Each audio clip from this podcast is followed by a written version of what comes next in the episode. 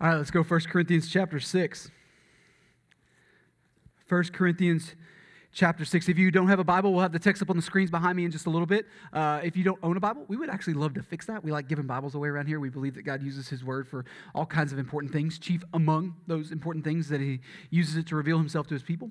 Uh, we believe that uh, He uses His Scriptures to, to, to show you who He is and to affect your life and to change the way you think and see the world. And and so we're trying to come up with creative ways around here pretty often about you know, getting people to press into the scriptures. And so uh, it's hard to do if you don't have a copy yourself. There's lots of free options available online, but we also have some really nice hardcover ones that we like to give away around here. And so if you don't have a Bible of your own, come talk to me, uh, and we can uh, fix that pretty quickly and pretty well. Uh, so we returned last week to our effort to walk through the book of First Corinthians together. If you remember that, uh, we had shut it down for the holidays just before uh, Thanksgiving. We walked through, you know, we did Thanksgiving stuff, we did Advent stuff, we did beginning of the year stuff, all that kind of stuff. But all that stuff is now over. We are back to regular rhythm, so it's time to pick Corinthians back up. And, and if you're new here, uh, Corinthians is a letter written by the Apostle Paul uh, to the church in the Greek city of Corinth. We think it was written somewhere between 53 and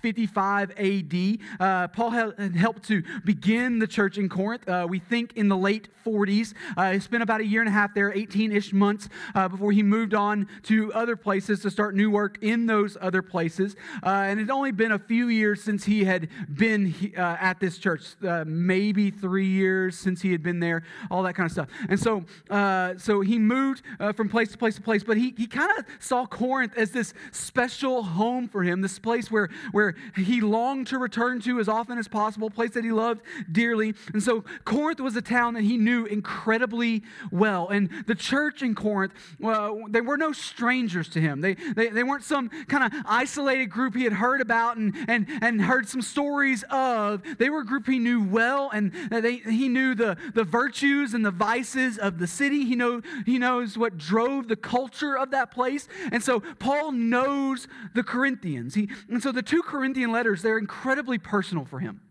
Like Romans, Romans, we studied Romans before. Romans is, is very technical and kind of standoffish. Paul, as far as we're aware, had never been to Rome by the time he had written the letter. And so there's not a lot of personality in there other than him spelling out the gospel in logical detail. But Corinthians, man, it's just soaking with heart.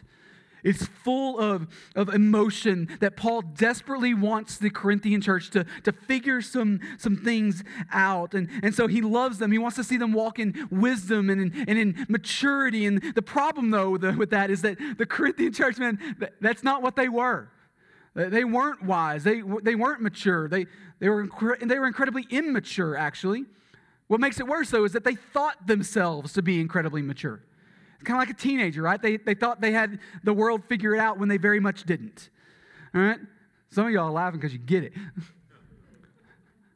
That's kind of the, the culture of the Corinthian church. They thought they had the world figured out. They thought they walked in wisdom. They thought they walked in maturity. And all the adults in the room knew otherwise.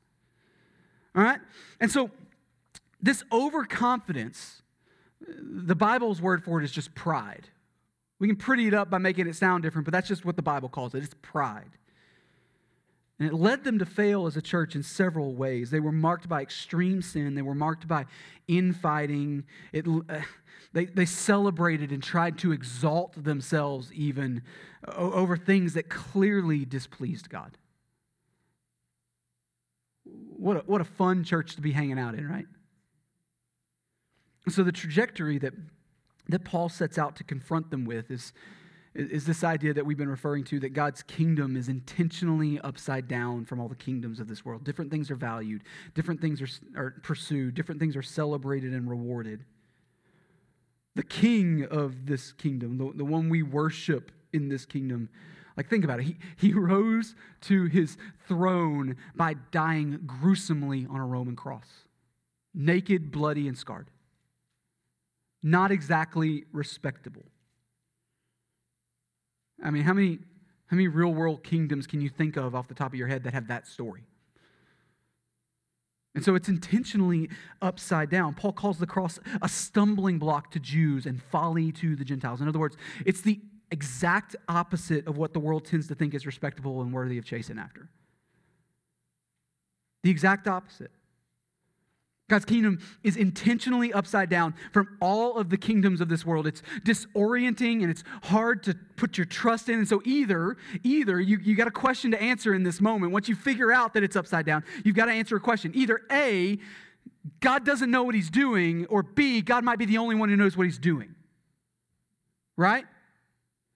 That's the question, the watershed question that you eventually have to answer. And so uh, it's a massive, massive question. And so the question that we've been trying to discipline ourselves to ask in order to prepare ourselves to answer that massive question is this okay, but is it beautiful? Is it good? Is it true? Is it, does it, does it have eternal promises? Eternal realities in an otherwise fading world? And if the answer to those questions are yes, well, then maybe the awkwardness is actually worth the price. Maybe it's something we could press through. And so, you ready to see where Paul takes us next? We, we discovered last week uh, in chapter 5 that the leadership of the church had failed to handle an incredibly significant sin issue among those inside the church. It was an issue that Paul points out that even the pagans would have figured out how to do right. Even, even the lost would have handled correctly. Not even the pagans would have tolerated what the, what the Corinthian church was tolerated. But, in, but instead of, of addressing it at the level of severity that it actually deserved, they instead went the other way. They ran headlong into, into uh, in the direction of celebrating them of that sin and, and like even patting themselves on the back for how gracious and, and patient they were towards the, the sinner in, in that moment. And so Paul calls them arrogant not exactly a friendly letter, right? How many times have you accused someone of being arrogant in a letter? Paul calls them arrogant. He says instead of celebrating, they, they instead should be mourning. They should be heartbroken over this. Something tragic has been lost, and they need to start putting in the, the, the painful work of restoring it. It was time to win back the integrity of their gospel proclamation. It was time to, to win back the integrity of that mutual call to repentance and salvation that can only ever be found in Jesus. And yeah, the work is really hard. Really hard. In fact, it's probably a lot easier to ignore the problem, and, but it's culturally advantageous even to, to continue to overlook it. But the cause of the gospel had been harmed by their failure to deal with sin in the way that they should. And Paul points that out. And at the end of the day, that loss, that loss tells us something because that loss either burdens them enough to light a fire under them, or there might be a more, much bigger problem at hand. Right? If if the, the idea that the cause of the gospel has been damaged by their action doesn't instigate some things in them, perhaps we have a bigger problem to deal with. So, for those of you who, uh, who've been here when we studied Romans together, or maybe you've been here long enough for us to have studied Ephesians together, um, do you think the Apostle Paul might be prepping them for that larger conversation? Think he might be loading the barrel for that bigger discussion? So, if we were to just gloss over uh, chapter 5 and into chapter 6, uh, you would think that there's a weird transition here. Uh, if we were just kind of speed read through it, it would look like the Apostle Paul is changing subjects. Um, Problem is, Paul doesn't really do that in his letters. He tends to lead from one subject to the next, not exactly put one thing down and pick one thing up. And so I believe that he's taking a taking a step in this deeper discussion. Um, there's a connection here that I think we need to look for. So look at uh, with me at verses 1 and 2. 1 Corinthians 6, starting in verse 1, it says this When one of you has a grievance against another, does he dare go to law before the unrighteous instead of the saints? Or do you not know that the saints will judge the world? And if the world is to be judged by you, are you incompetent to try trivial cases? Okay, so Paul brings up another failure within the, this young church. He says that, that whenever they, they have a grievance with each other, they, they go running off to secular courts in order to solve it, in order to handle it. It says that they go to law, which seems weird in our culture to call it that, but that's what he calls it. They, they run off to these courts, and, but don't think major criminal cases here, think small claims courts. That's kind of the, the tone of what's going on. Petty disagreements over who owns what, how much they should be paid for something, libel cases over something that somebody said that they didn't like, those kind of issues. And then every time those issues pop up, they go running off to some kind of local magistrate to handle, to settle the, the issue for them. It would have been incredibly common in their day for them to handle inheritance cases this way. All right? So, so there were customs and there were laws that, uh, about how inheritance should be handed down, but, but I mean, second son in line doesn't really like that custom, so he can go do something about it, right? So he goes to the judge, and the judge gives a ruling, right? C- can we be honest? If, if there's, a, there's a pattern of suing each other in your family, your family's jacked up. right? Can't, can't, you just picture two brothers bickering about who's going to get what out of dad's stuff? We laugh, but it's tragic, right? That's heartbreaking. There's no way of sugarcoating it. Y'all got problems. Yeah, yeah, yeah. But like so, somebody needs to step in when people can't figure out what is right, right? Somebody needs to step in and settle the issue. Two people are bickering. We got we got to have a third party here.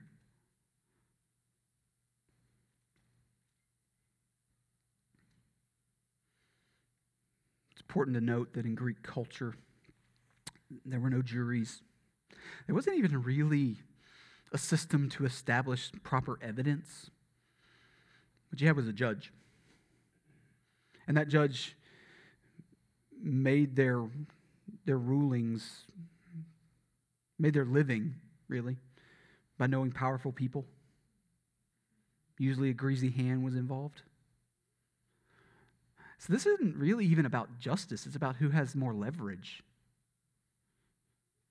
Family's getting better, isn't it? There's certainly laws and customs to uphold, but if you knew the magistrate and the guy you're taking into court didn't, that guy was in trouble. So Paul gets back the report that the Corinthian church members are making frequent use of these public courts. He says that they dare to go to law before, he calls them the unrighteous. That there's bickering, there's infighting among them, and they go to those outside of the church body to settle it. Hey, who thinks that's going to go well? You might think that's a positive thing. I think that's good PR for the cause of the gospel. So Paul asks, do you, do you not know that the saints will judge the world? He asks very sarcastically, hey, don't you know?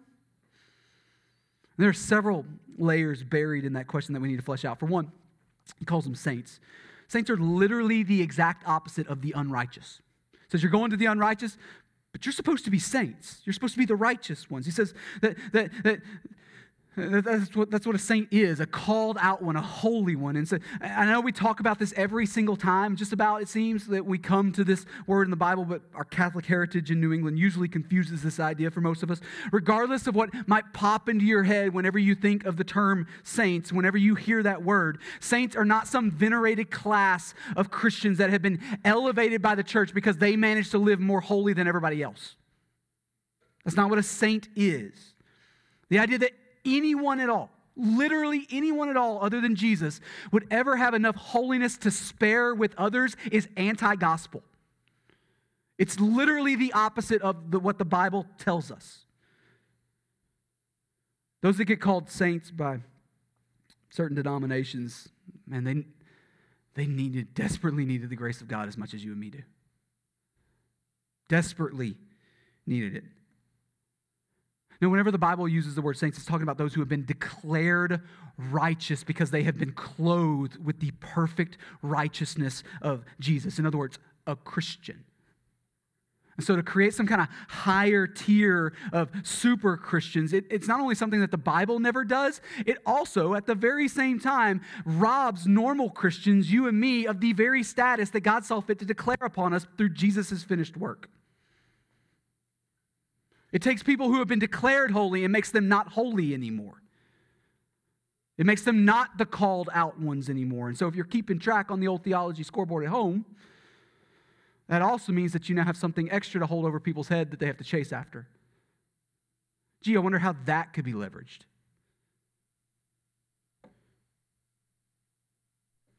But That's for free. Back to saints. I'm off my soapbox.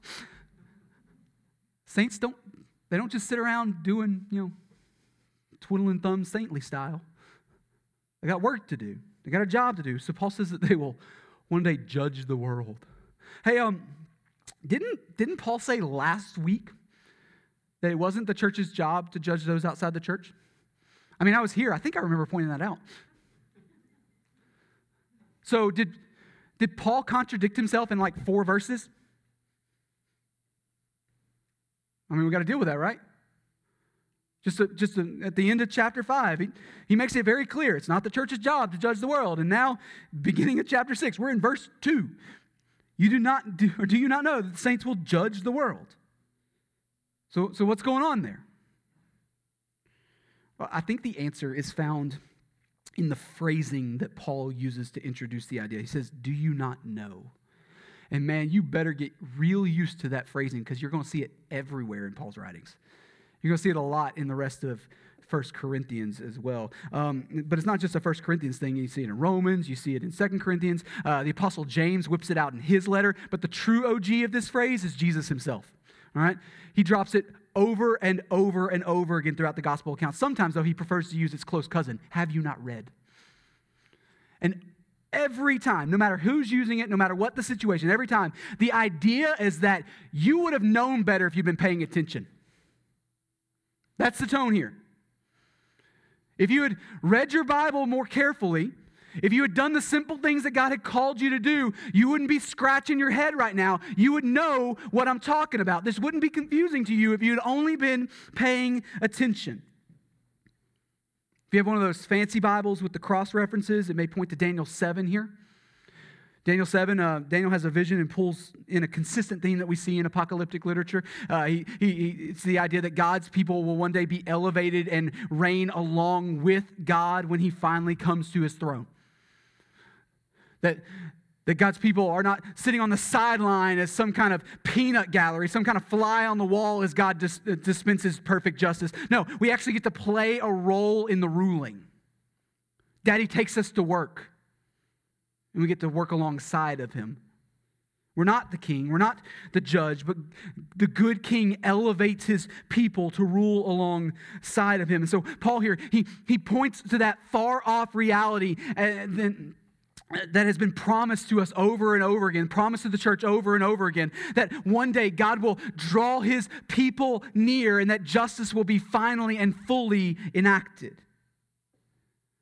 And so, speaking to a church that prided themselves on, if you remember, a very public perception of wisdom, they thought themselves mature. They thought themselves wise in a culture that highly valued that. Paul, speaking to this church body that prided themselves on a public perception of wisdom, Paul sarcastically asked them why they're so incompetent. You, think you're wise, but you're incompetent to judge such trivial matters. Don't you know that you'll one day judge the world? Can't seem to handle adjudicating some petty stuff in your own house? What's going on, Corinth? thought you were high and mighty. I thought you had it figured out. What you doing letting local magistrates handle your business? Corinthians, they believed themselves to be mature, they believed themselves to be spiritually wise, but all the adults in the room are watching them trying to figure out why they haven't figured it out yet. But it also gets worse. Look at verse 3. Do you not know that we are to judge angels? How much more then matters pertaining to this life? Verse 4 So if you have such cases, why do you lay them before those who have no standing in the church? So it's been my experience that people tend to get hung up on this judging angels line. Uh, and, and I get it, it sounds kind of awesome, right? Like, judging angels? Okay. I can get excited about that. Um, something maybe we ought to pay attention to, but, but listen, I, I think getting hung up on this phrase is, is problematic for two different reasons. One, we're not completely sure what exactly Paul means by that phrase. Uh, there's a couple of different really sound options there. And so we're not 100% sure what exactly he means by judging angels. And two, it's problematic for, for a second reason because whatever Paul does mean, it's not the point of what he's talking about. It's a passing illustration to a larger point. So the debate, the debate part, um, either A, Either A, Paul means judge in the, in the sense that we kind of all normally think of a judge giving a ruling, declaring guilt, enacting punishment. And, and so, if that's what he means, we now have a new problem to deal with because which angels are we judging? We got to figure that out because it's not specified, right? It doesn't say all the, the fallen angels. It doesn't say, uh, it just says, we'll judge angels. But do, do unfallen angels need judging?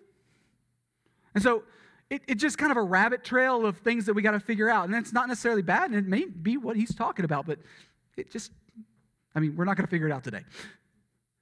Um, and so some think, some think that he's talking about the end of days judgment where we'll sit with God as he declares guilt and punishment over Satan and the rest of however many fallen angels are with him. Sounds awesome. But then there's option B. Some theorize that Paul means judge in the more Old Testament sense of kingship. Think the book of Judges, right? And so the judges were, or, were a type of kings.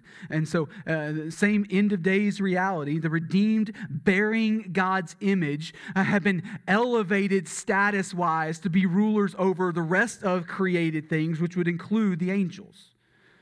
If that's what Paul means. Awesome. That sounds really cool too. But no matter which one it is, Really smart, really Jesus loving, Bible loving people can't seem to agree on which one it is, but regardless of which one it is, Paul is simply alluding to the future reality to point out how ridiculous it is that these supposedly mature Corinthians would so easily give up their rights to rule over earthly things. Don't you know what God has created you to be and what He's promised is coming down the pipe for you? Why would you, why would you balk on this? They handed it off as if it didn't matter to, to those who have zero standing in the church. The, the unrighteous cannot, and I mean that clearly, cannot rule in a way that is consistent with the righteous. They can't, they're incapable. Now, there's a giant disclaimer here that should be obvious. But unfortunately, it tragically isn't.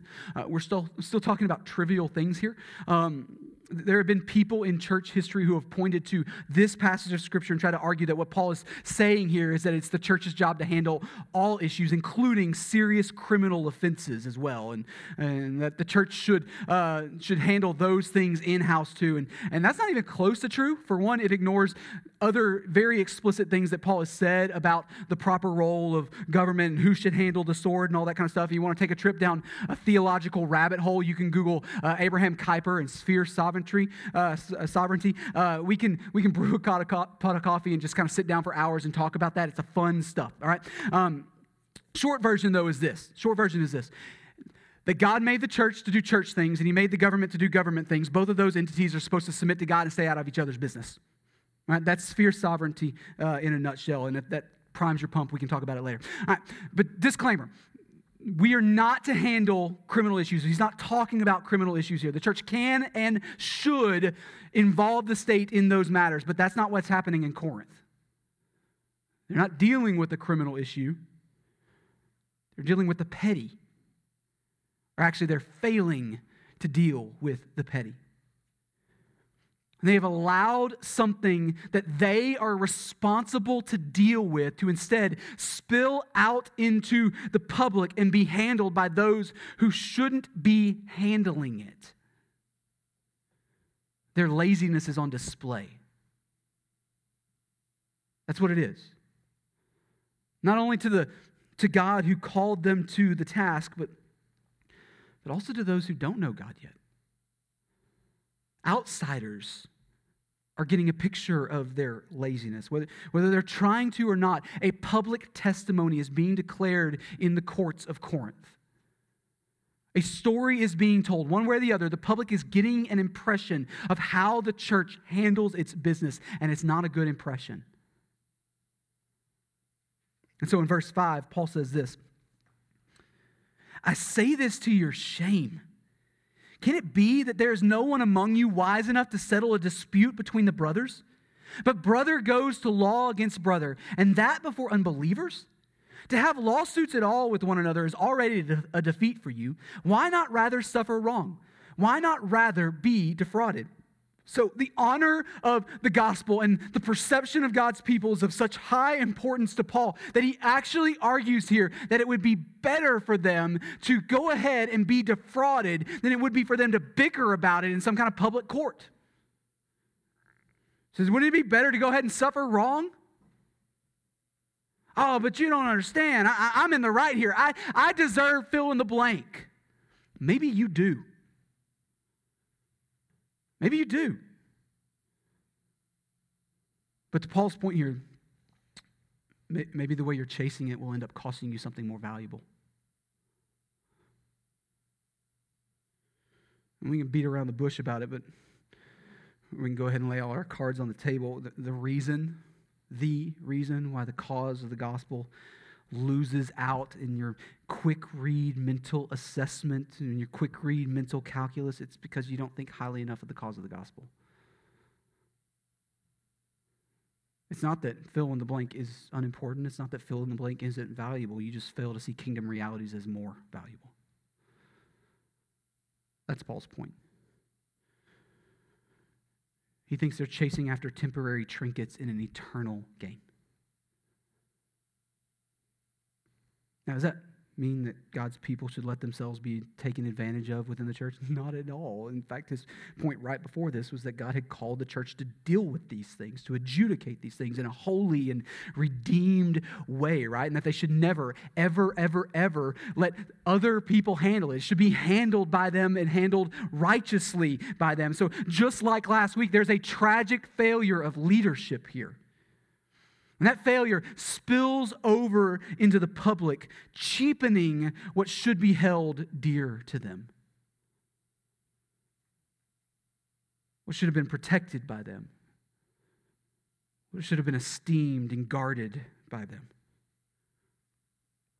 Well, that, I mean, that sounds great and all. I'd, I'd like to, to get there, but how, how in the world do you ever get two people who are fighting over trivial stuff to, to settle their issues within the church? How do you actually get there, right? Like, because that is kind of the rub question, isn't it?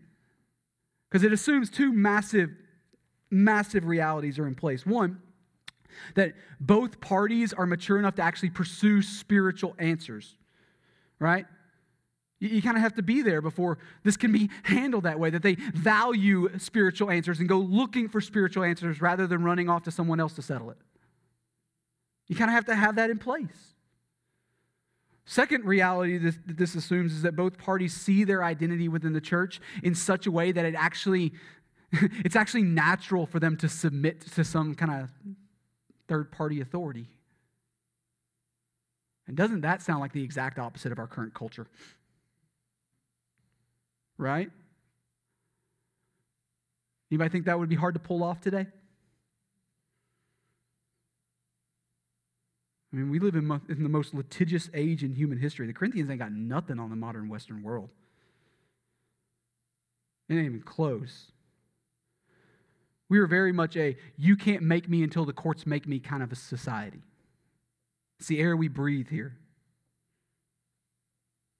I've mean, so what, what Paul is talking about here, man, it's 100% upside down from the wisdom of our world. I, I've been in ministry 15 years now. People do not see church membership this way.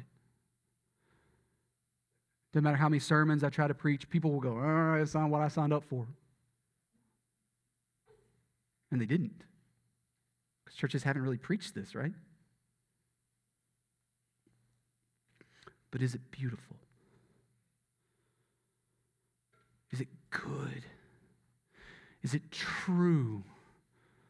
Does it have eternal value in an otherwise fading world? It's incredibly clear that the Corinthians didn't see that yet, not even close. They were still caught up in chasing after cheaper victories.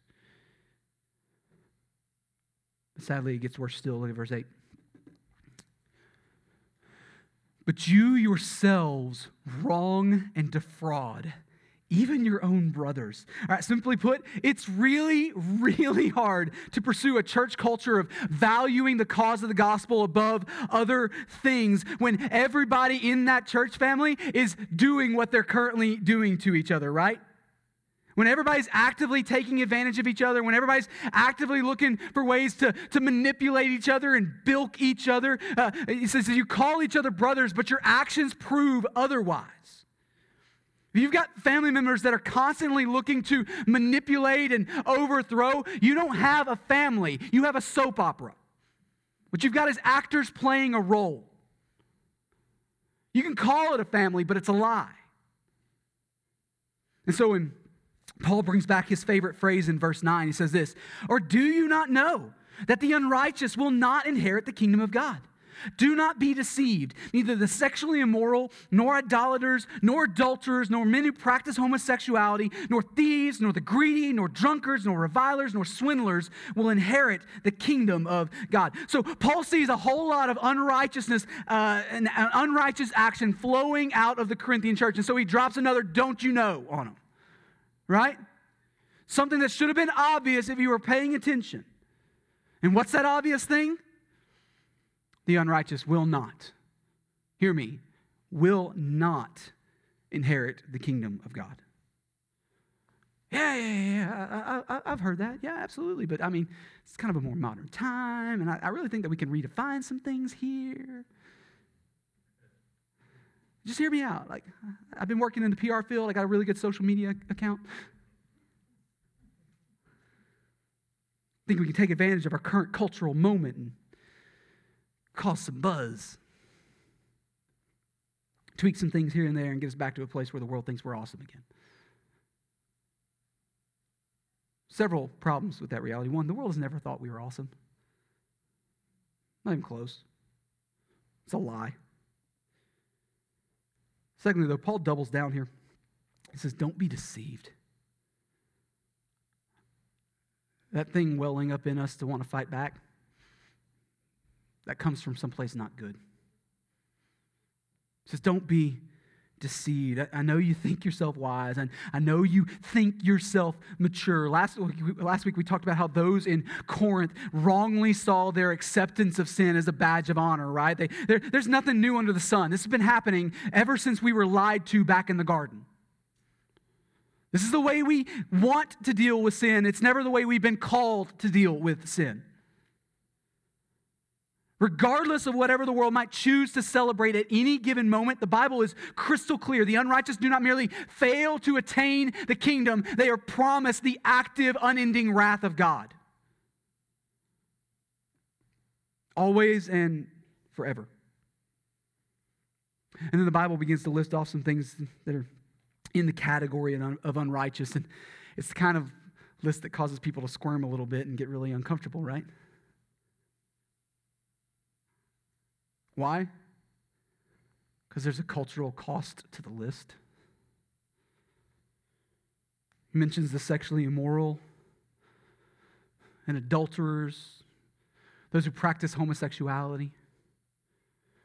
So if you're the type to, to try and play nice and make sure you never offend, let me go ahead and say it explicitly those who find their identities in and chase after their own chosen sexual expression rather than what God has called his people to, they are walking in sin and they will not inherit the kingdom of God. Full stop. There's no maybes in there. There's no, there's no exceptions to the rule. It says they won't inherit the kingdom of God. Do you not know? It should be obvious to us. If we were merely reading our Bibles and doing the simple things that God has actually called his people to do, we wouldn't be scratching our heads right now. We wouldn't be trying to squirm in our seats. It would just be the truth. Do you not know? We can play games and try to reframe the issue. We can soft pedal here. We can give a, a vague answer there. But at the end of the day, it is never anything more than a blatant disobedience to what God has actually said. Anyone trying to argue otherwise is lying to you. But hey, you think we're just picking on folks. Notice that Paul then next identifies idolaters. Those that elevate created things above the creator. Don't think statue here. Think wrongly placed affections on your stuff and on yourself. Paul says that idolaters, they won't inherit the kingdom of God either. You ever loved something or someone more than you loved God Himself? You ever found rest and satisfaction in someone or something more than God? Do you not know? Don't be deceived. We can, we can play games and we can try to reframe the issue. We can soft pedal. We can give vague answers. But at the end of the day, it's nothing more than a blatant disobedience to what God has actually said. Idolaters won't inherit the kingdom of God either. After that, Paul calls out thieves, calls out the greedy, the drunkards, the revilers, the swindlers, those with insatiable appetites, those that connive and manipulate to gain just a little bit more, those that attempt to exalt themselves by mocking what they don't understand. Do you not know? Don't be deceived now. The unrighteous will not inherit the kingdom of God. We don't get to play games with this. We don't get to play games with God's word. He has made it abundantly clear what he thinks of the unrighteous. And either A, you're not paying attention right now, or B, you're starting to squirm for a different reason entirely. Because I am the unrighteous. This isn't an exhaustive list of all the sins that are out there, but it's a, it's a list that no one escapes. No one myself especially. I, I am the unrighteous. And if this is where the story ends, we're all in desperate trouble. Right?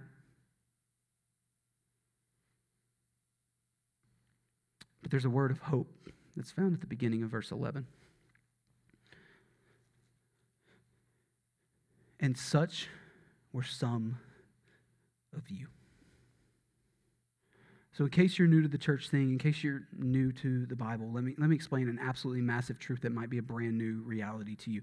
God's people are not now, nor have they ever been, those who have successfully managed to keep their record clean. That's not who we are.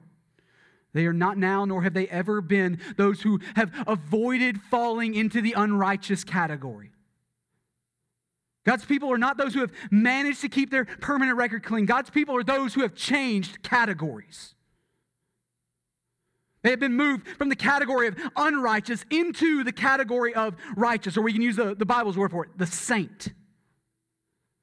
They are those who have changed categories. And I know that what you're thinking, oh man, that sounds really, really hard. I don't know if I got the, the, the willpower and the strength to pull that off. You're absolutely right. You don't.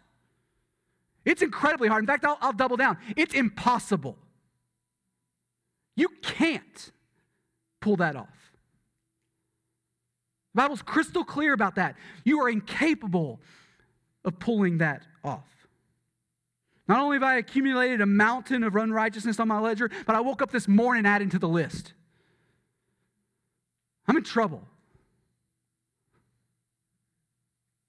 Anything at all resembling me trying to clean myself up to a point where God is finally pleased with me is not only the most unbiblical idea ever, it's also something that can only ever exist in a fairy tale. Because I know me. I know me. Impossible is an understatement. So, how in the world then do people move from one category to the other? How in the world do people get taken from the category of unrighteous and placed into the category of saint? Paul keeps going in verse 11. He says, And such were some of you, but you were washed. you were sanctified. You were justified in the name of the Lord Jesus Christ and by the Spirit of our God. The gospel is not now, nor has it ever been, that man has cleaned himself up to the point that God is now pleased with him. The gospel is that God takes those who are unrighteous and he works in their heart and he works in their life to move them to the category of righteous. That's the gospel. How does he do that? Paul says, You were washed.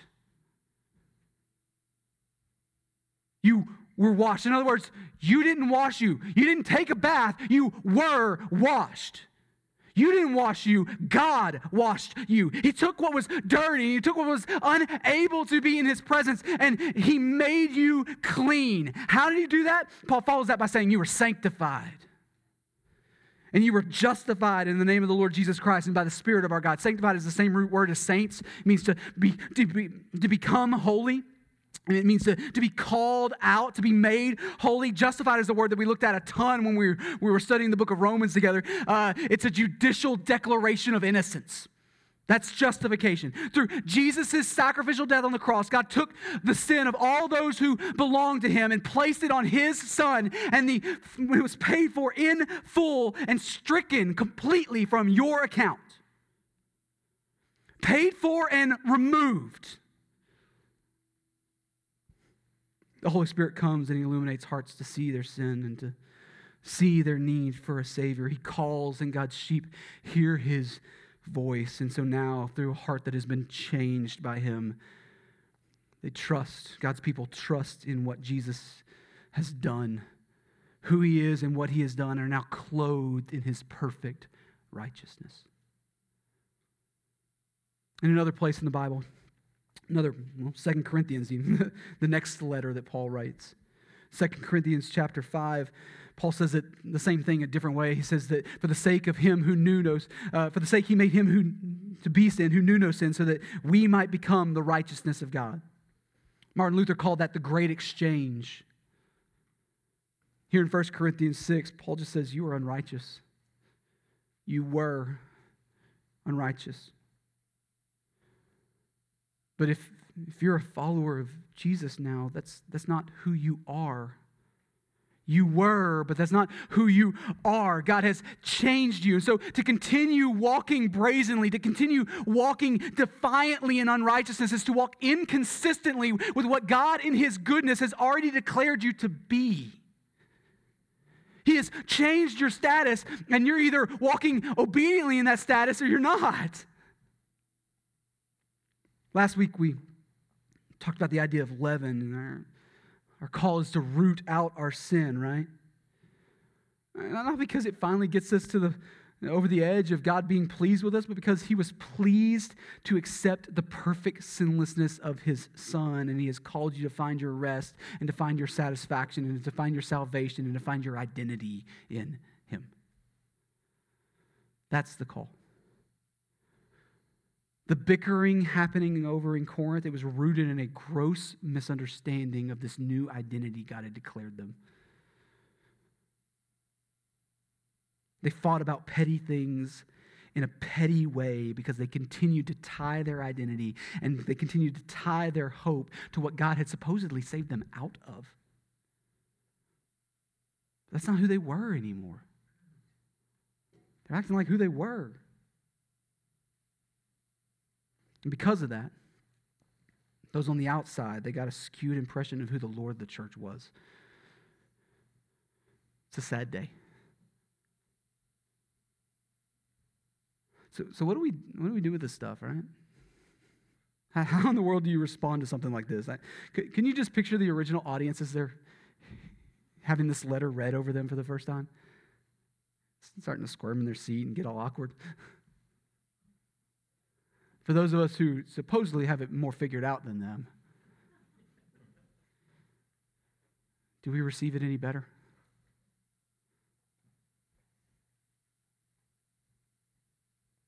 How, how, do we respond to God's word this morning?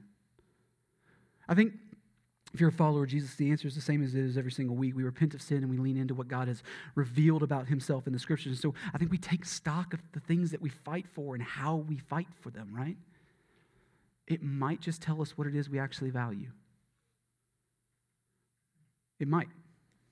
It might reveal itself to be wholly inconsistent with who He has called us to actually be. Oh, but thanks be to God that the pathway the pathway back is really a lot more simple than we make it out to be. He's called us to himself and he continues to call us to himself. And so really it's as simple as repenting of our sin and beginning to walk consist- consistently. It's not that complicated. We just start doing what he told us to do. Don't you know? So I'm going to pray and we're going to sing. That's a, that's a time set aside for you to put action to what God is stirring in you. Maybe, maybe you're here and you need to respond in some other kind of way this morning. Maybe uh, uh, God is calling you to, to be obedient to Jesus in baptism, or maybe He's calling you to formally join this church family. Maybe he's, he's calling you to say yes to that, to that new opportunity of mission or, or service that he's laying in front of you. It's time to, to, to act on that. And so, uh, if you're here this morning and you want to talk about some stuff, I'll be down front here. If you're watching us online, you can use the contact form in the video description. But listen, if you're, if you're here this morning and you're not a follower of Jesus yet, and, and I think you can respond to God's word too, and you do that by meeting Jesus. You do that by meeting Jesus. The Bible teaches that we are all, by default, separated from God because of our sin. We could rattle off Paul's list again, but I think it's stuck, right? Does it make you feel better? You want me to go back over it? I mean, we could rattle off the sin, but the reality is that we could never, ever, ever exhaust the things that we could add to the list. We're in trouble. At the end of the day, the Bible describes us as thieves of God's glory. He's not fooled by the spiritual games we try to play with our sin. We can try to dress it up, we can try to justify it and smoke and mirrors, but he sees right through it. He isn't fooled. But listen, not only is he not fooled, neither is he the God that makes demands of you without offering the thing to fix the demand. Offers you something infinitely better. He doesn't merely see your sin, he joyfully offers to cleanse your sin, to give you a new identity and call you his own. And so he sent his son, Jesus, the eternal Son of God. He put on flesh and he dwelt among us. He lived a sinless life that neither you nor I am capable of living. He died on the cross as a perfectly innocent substitute to pay the debt of sin that you and I owe. He was raised again from the dead as a vindication of his perfect and sufficient righteousness. And now, as the king who conquered sin and death, he calls on you in this moment to respond to him in repentance and in faith. You can do that this morning. You don't need me, but I'd love to be helpful to you. I'll be down front. You can use the contact form, whatever your game is. But you can respond to Jesus today. Whoever you are, however God is calling you to respond, let's respond together right now. Father, you're good to us. Thank you for the scriptures. Thank you for tough chapters in 1 Corinthians. It would be easy to point out the failures of theirs that we don't have to share. It's a lot more difficult to point out the failures that we do. God, would you humble us before you? Would you call us to repentance over the things that are inconsistent with who you've called us to be? It's sin. It's not some new way of seeing things, it's sin. But you are the God who calls us your own, who gives us rest, and walks with us even when the rest of the world doesn't. So, Father, would you show us your goodness there? Help us trust you more. God, for our church leadership, would we be more mature than we believe ourselves to be? More spiritually wise than we like to make ourselves seem.